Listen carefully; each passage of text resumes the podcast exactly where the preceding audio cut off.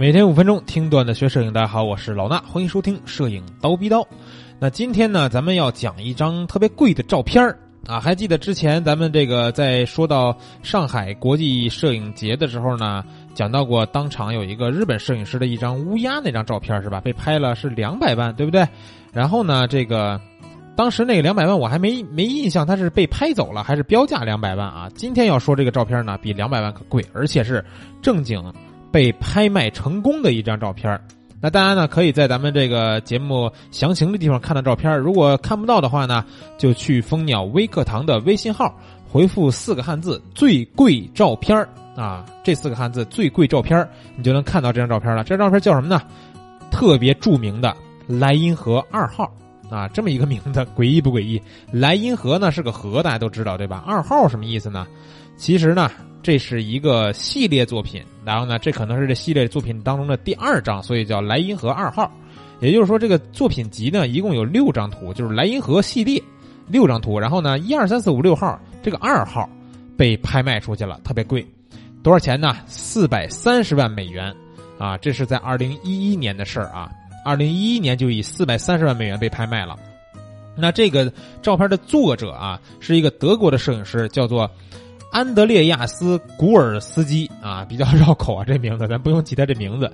呃，这个德国人呢，拍了这组作品之后呢，这个照片就是当时被拍卖完以后，就成了有史以来啊最贵的一张被拍卖的照片吧。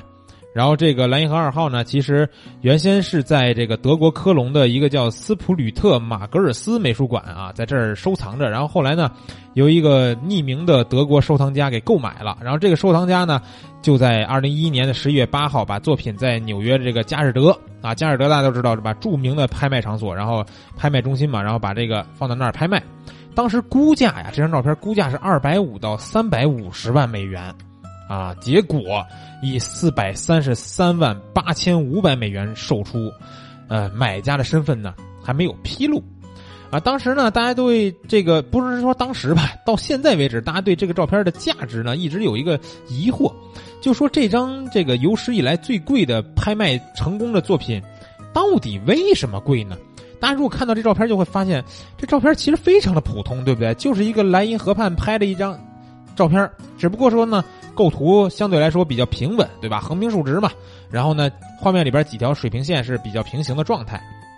然后这照片就被拍的这么贵，那大家都说啊，我去哪儿我也能拍出来，对吧？我拿我手机就能拍出来，都这么说。但是呢，这个作作者呀自己有一个比较特殊的看法啊，他说我对莱茵河不平常或者独特的景观没兴趣，而关注它的可能是那些存在的那些最当代的景观。啊，他这句话什么意思呢？其实我也不太懂。后来呢，这个加尔德这个拍卖行呢，当时对这个作品呢，这个高价也做了一个解释，说我们不希望人们看到这张照片就能猜到这是莱茵河的哪块区域。我希望观赏者啊可以欣赏这一张叫柏拉图式的水域。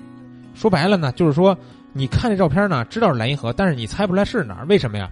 因为这个作者呢，通过后期的手段，把河对岸的一些路啊、小房子呀什么的道路这种都给 P 掉了，啊，就留下一张单纯的草地、河 和天，然后没有什么太多的细节的一张照片但是这张照片啊，呃，就是很多人没法理解嘛，为什么能卖这么夸张的价钱？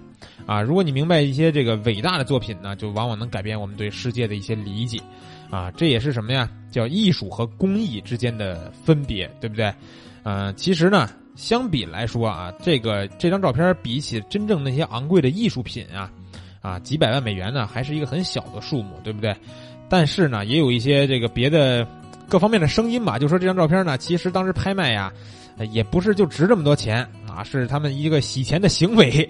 但是我对于这个事件呢，也不是特别了解。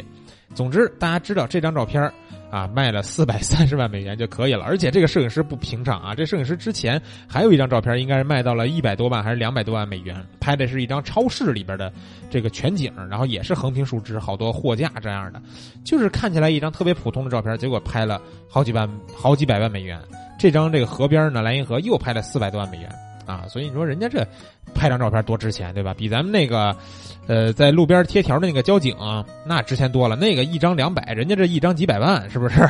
啊，行了，今天呢就给大家介绍一下这个莱茵河二号这张照片啊，为什么能成为世界上最贵的一张拍卖成功的照片？其实呢也没解释明白为什么，对吧？